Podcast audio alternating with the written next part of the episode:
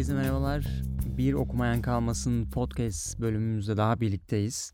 Umarım her şey iyidir. Herkese şimdiden hayırlı Ramazanlar diliyorum. Ramazan ayına girmiş bulunmaktayız. Aynı anda güzel bir Nisan ayına da giriş yapmış bulunmaktayız. Umarım bahar ve yeni gelen şeyler hepimiz için iyi olur diyerek programın konusuyla ki konusunu biliyorsunuz. Geçen her bölümün sonunda artık bir sonraki bölümünde ele alacağımız kitabın adını paylaşıyorum sizlerle. Katılmak isteyen, ses göndermek isteyen olur diye. Herhangi bir talep bu bölümde de yok. Hızlıca onu da bildirmiş olayım ve bölümümüze geçebiliriz. Bu bölümde Albert Camus'un yabancı kitabını ele alacağız. İlk bölüm olmasından dolayı önce bir kitapla alakalı genel bilgileri konuşalım istiyorum. Tabii bu bölüm önü dediğimiz ilk kısımda biraz daha Albert Camus'un detayına gireceğim. Çok yüzeysel geçmeyeceğim. Önemli bir yazar olduğunu düşünüyorum. Güzel eserleri var. Kimine bazen abartılı gelse de hani çünkü Nobel ödüllü bir yazar sonuç itibariyle herkesin zevkleri, renkleri farklı olduğu için kimisi daha çok beğenir, kimisi çok beğenmiyor olabilir. Şimdi Albert Camus 1913 yılında Cezayir'de küçük bir kasabada dünyaya geliyor. Babası Birinci Dünya Savaşı'nda cephede yaşamını yitiriyor. Yoksul bir ailede dünyaya geliyor. İşte büyük anne, anneannesi, felçli dayısı ve annesiyle zorlu bir hayat şartlarında büyüyor, gidiyor. Evleniyor. Evlendikten 3 yıl sonra morfin bağımlılığı ve sadakatsizliği yüzünden eşi ayrılma kararı alıyor ve ayrılıyorlar. Varoluşçulukla ilgileniyor ve ab- absürdizmin öncülerinden diye anılıyor kısa bir araştırma yaparsanız ama kamu kendini bir şeyin filozofu yani bir akımın filozofu olarak görmediği için kendini ne bir varoluşçu ya da ne de bir absürdist olarak tanımlıyor. Yani ona sorduklarında öyle bir şey olmadığını belirtmiş ama araştırırken biz en iyilerinden biri olarak görüyoruz. 1957 yılında Nobel Edebiyat Ödülünü alıyor. Hangi kitabıyla alıyor? Bugün işleyeceğimiz yabancı kitabıyla alıyor. Ve ödülü aldıktan sonra hayatın bir cilvesi olabilir 3 yıl sonra e, hayatını kaybediyor. Trafik kazasında hayatını kaybediyor ve ölüyor. Sadece roman yazmıyor. Hikayeleri var. Tiyatroya tiyatro için yazdığı eserler var. Hatta bir tiyatro kuruyor. İşçinin tiyatrosu adını verdiği bir tiyatrosu var. Ama bu da 4 yıl ayakta kalıyor ve daha sonra o da ömrünü tamamlayıp işlevini tam bitiriyor diyebiliriz. 1945 yılında ikinci bir evlilik yapıyor ve o, o evlilikten ikiz çocukları dünyaya geliyor.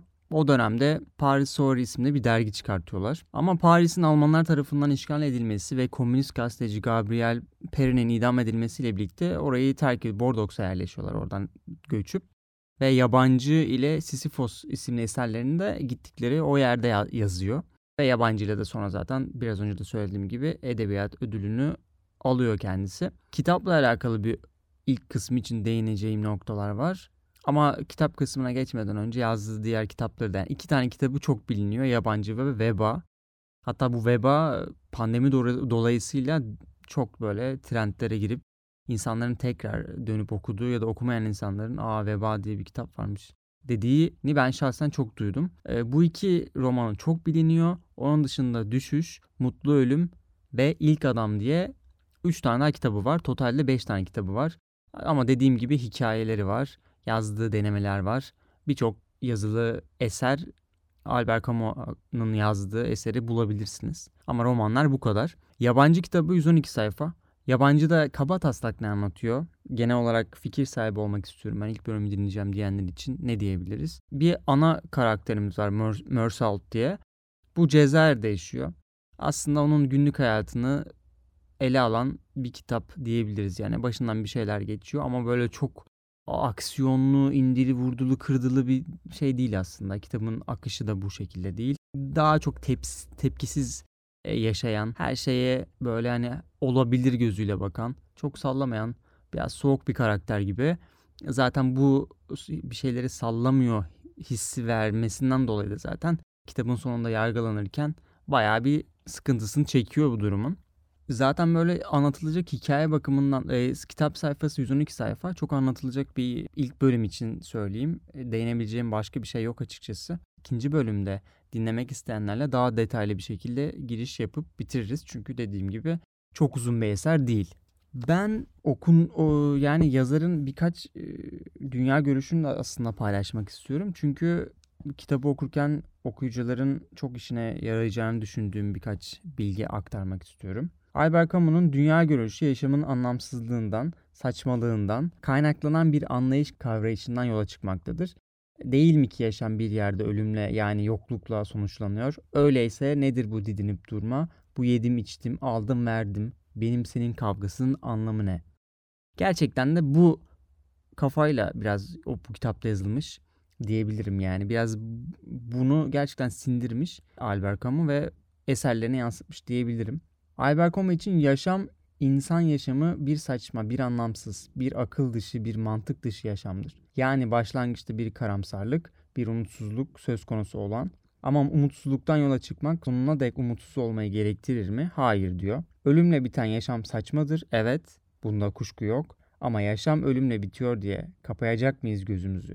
Yüreğimizin kapılarını bu yaşanası dünyanın güzelliklerine, bunlar yanında insanların acılarına, çaresizliklerine. Madem ki yaşıyoruz, yaşadığımız sürece mutlu olmaya, sağımızda solumuzda mutluluk yaratmaya bakmalıyız diyor yazar. Hani yani böyle bir pesimist bakış açısıyla yazıyor. Genelde hissiyat o şekilde ama o kadar da pesimist olmadığını söylüyor kendisi. Bunları da aktararak ilk bölümü burada sonuçlandıracağım. Bir tık uzun oldu belki ilk bölüm için ama bunlara değinmek istiyordum. İkinci bölümü dinlemek isteyenlerle ikinci bölümde görüşmek üzere. Sayın dinleyiciler, kaptanınız konuşuyor. Programın ikinci bölümü kitap hakkında ciddi spoiler bilgi içermektedir. Kitabı okumayı düşünen dinleyicilerimiz programın ikinci bölümünü dinlemeye bilirler. Herkese ikinci bölümden selamlar. Devam etmek isteyenler hoş geldi. Hızlıca kitaba giriş yapıyoruz birlikte. Şimdi kitap Cezayir'de geçiyor. Ana karakterimiz Mersault. Cezayir'de bir çalışan aslında. Orada bir büro gibi bir yerde çalışıyor. Bir gün kitap şöyle başlıyor. Mersault bir telefon alıyor. Haber alıyor daha doğrusu. Ve annesinin vefat ettiği bilgisi alıyor. Annesi bir huzur evi tarzında bir yerde konaklıyor. Tabii şok nasıl karşılayacağını bilmiyor ama hazır filmlerden, kitaplardan gördüğümüz kadarıyla bir sert bir duygusal tepki vermiyor bu duruma karşı ve insanda annesiyle iletişimin çok iyi olmadığı yönünde bir his bırakıyor. Yani diyorsunuz çok da herhalde iletişimleri iyi değildi. Bu içsel sorgulamalarla annesinin yanına, yanına doğru yola çıkıyor. Şehir merkezinden biraz uzakta anladığımız kadarıyla bir yaz gitmesi vakit alıyor.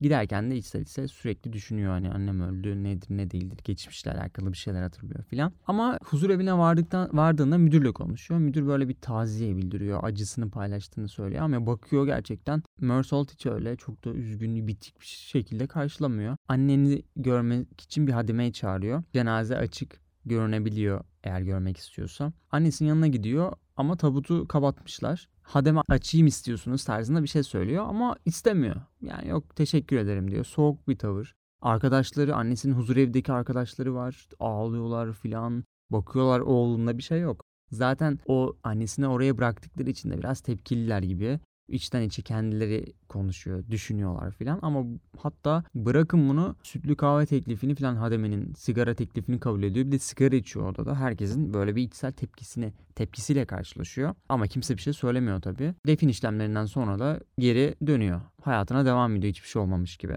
Annesini anne oraya bıraktı işte durumu çok iyi değildi çünkü o yüzden bıraktığıyla alakalı kendi kendine böyle konuşmalarını görüyoruz. Geliyor. Geldiği zaman işten arkadaşı Mary Cardano ile birlikte biraz denize giriyorlar. Hatta ona annesinin öldüğünü söylüyor denizde. Kız biraz şaşırıyor. Yani annen öldü dün sen bugün benimle denize geliyorsun denize mi giriyorsun filan diye garipsiyor ama o da çok bu konuyu sorgulamıyor. Devam ediyor. Annesinin ölüm şeylerini atlattıktan sonra hızlıca böyle hayatta kaldığı yerden devam ediyor.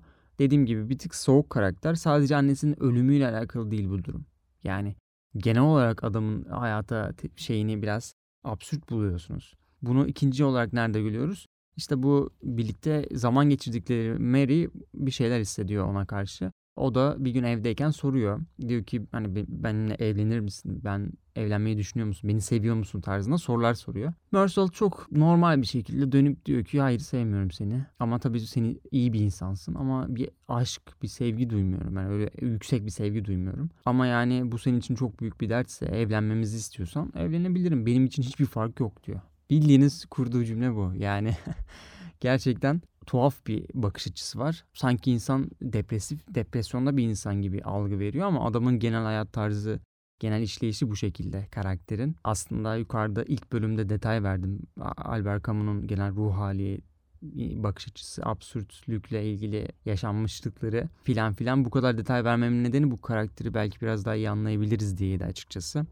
Bildiğiniz böyle bir cevap veriyor. Bozuluyor tabii Maria ama çok da o da takılmıyor bu duruma. İletişimlerini kesmiyor. Devam ediyorlar. Yine bir gün komşusu karşılaşıyor şeyde apartmanda. Çok da araları değil ama sırf akşam yemeği hazırlama derdinden kurtulmak için Raymond'un teklifini kabul ediyor. Gidiyor. Yemek onun evinde yemek yiyorlar. Şarap içiyorlar, konuşuyorlar. Bayağı bir muhabbet muhabbet açıyor. Eski arkadaşıyla alakalı, kız arkadaşıyla alakalı bir sorunu paylaşıyor Raymond bizim karakterimizle. Onun üzerine yardım istiyor. Onu rezil etmek istediğini, onu dolandırdığını iddia ediyor. Sonra da ona yardım ediyor. Bir mektup yazmasını söylüyor. Yazıyor. Neyse olaylar akıyor. Kız arkadaşından kendince bir intikamını alıyorlar. Polislik oluyorlar. Polis bir gün geliyor bağırış çağırış filan. E, bizim karakterimiz komşusunun yanında yer alıyor tabii ki. Ve bu aralarında bir yakınlık oluşturmuş oluyor. Daha sonra da kız arkadaşıyla da yani Mersault'un kız arkadaşıyla da bir gün komşu tanışıyor ve onları bir arkadaşın böyle bir yazdığımsı bir yer şehrin birazcık dışında deniz kenarında bir balık yemeye davet ediyor. Gidelim hafta sonumuzu güzel geçirelim falan diyor ve ikisini ikna ediyor. Onlar da tamam bir farklılık olsun diyerek kabul edip çıkıyorlar. O gün çıkarken otobüs durağına doğru giderken orada komşuları Raymond'un daha önce sıkıntı yaşadı. Yani bu kız arkadaş mevzularından onların abilerini görüyor ve onlara kitapta Fellas diye geçiyor. Arap bunlar. Ve onlarla sıkıntı yaşadığını paylaşıyor yolda. Beni takip ediyorlar sanırım filan diyorlar. Böyle bir orada anlıyorsunuz ki bir sıkıntılar var. Ve bunlar neyse biniyorlar gidiyorlar otobüsle. Gittikleri yerde işte bir şeyler atıştırıyorlar orada arkadaşlarıyla şey yaparken sahilde indikleri zaman bu Arapların onları takip ettiklerini görüyor. Orada tekrar karşılaşıyorlar ve bir sıkıntı çıkabilir çıkarsa diye Raymond arkadaşına yani bizim Mersault'a bir silah veriyor. Bir şey olursa kendimizi korumak adına o cebine bir silah koymuş oluyor. Ama tabii bunun ateşleneceğiyle alakalı bir durum aslında olmuyor garip bir şekilde. Yani bunlar tartışıyorlar bir kavga durumu oluyor bir itiş kakış oluyor ama herkes sonra dağılıyor ve arkadaşlarının evine doğru çıkıyorlar herkes. Bizim karakterimiz de bir karışmıyor. Cebinde silahla duruyor parmakları içinde silah sıkı sıkı kavramış. Herkes oraya giderken Mersault hava almak için tekrar sahile gidip biraz hava alacağını söylüyor ve geri dönüyor. Geri döndüğünde Arap bunu görüyor güneşlenirken. Ona doğru geldiğini görünce o da kalkıyor ne oluyor hani bir şey mi olacak diye ve kendi bıçak tarzı bir şeyine sarılıyor böyle kendini korumak için bir şey mi olacak diye. O ana kadar hiç beklemedi, beklemiyorsunuz böyle bir şey olmasını. Çünkü karaktere bir güneş çarpıyor, güneş terletiyor, bir sıkıntılı bir ruh hali var. Aslında mevzununla da alakalı değil yani arkadaşının yaptığı bir olaydan dolayı yani birebir bir sorunu da yok aslında o karakterlerle ama gidiyor ve cebinden silahı çıkartıp pat pat pat 3 el göğüs bölgesine spesifik bilgi vermeyeyim ama 3 el ateş edip onu orada öldürüyor. Sonra soruyorlar tabii nasıl böyle bir şey oldu, neden yapıldığı hiçbir bilgisi yok. Yani neden böyle bir şey yaptığını o, o da o anda çok farkında değil. Sonra yargılanma süreçleri başlıyor. Hapise giriyor. Müebbet yiyecek. Müebbet de yok. İdam cezası var pardon. İdama mahkum edilecek çünkü kasıtlı bir şekilde adam öldürmüş. İçeride de hiç pişman olmuyor bu durumdan. Yani gerçekten hiç pişman olmuyor. Orada bir papaz yönlendiriyorlar buna tövbe etsin falan diye. Yani öleceksin artık be adam hani pişman ol.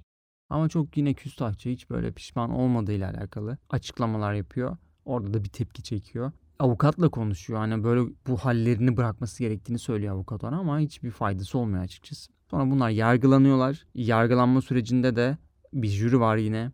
Ve tabii savcı bütün detaylara iniyor. Bunun annesinin öldüğü gün nasıl tutarsız, nasıl böyle bir çocuğun annesini bırakmış, gitmiş, cenazesinde sigara içmiş, hiç bakmamış bile, ilgilenmemiş bir aile e, üyesi. Yani bir oğul imajı çiziyor orada ve bunu planlayarak yaptığını işte bunun bir cani olduğunu filan iddia ediyor ve jüri de buna inanıyor. Kitabın dan diye sonuna geldik ama idam cezasıyla aramızdan ayrılıyor.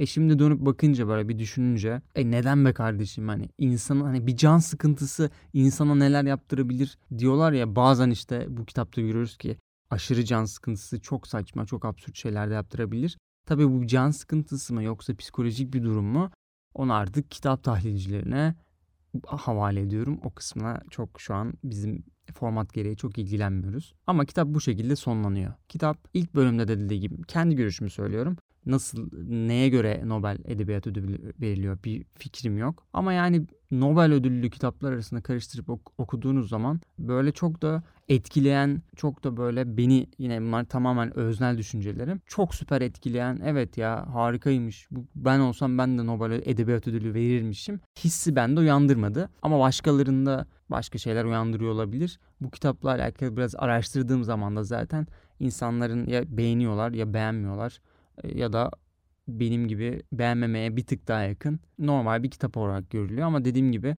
arkasında anlattığı şey, dönem, yaşadığı ülke, yaşadığı şartlar Albert Camus'un ki o yüzden ilk bölümde çok detaya girdim, anlattım. Burada bize aslında kitap sadece bu anlattıklarımdan ibaret olmadığı hakkında da fikir veriyor. Evet bu bölümümüzde burada noktalıyorum. Umarım herkes için güzel bir bölüm olmuştur dinlemesi keyifli bir bölüm olmuştur. Ben yine anonsumu yapacağım bir sonraki kitapla alakalı ki belki aramızda o kitabı okumuş ve artık bizimle bir ses paylaşmak isteyen bir dinleyicimiz vardır. O kitapla alakalı ses göndermek ister diye ben yine anonsumu yapıyorum.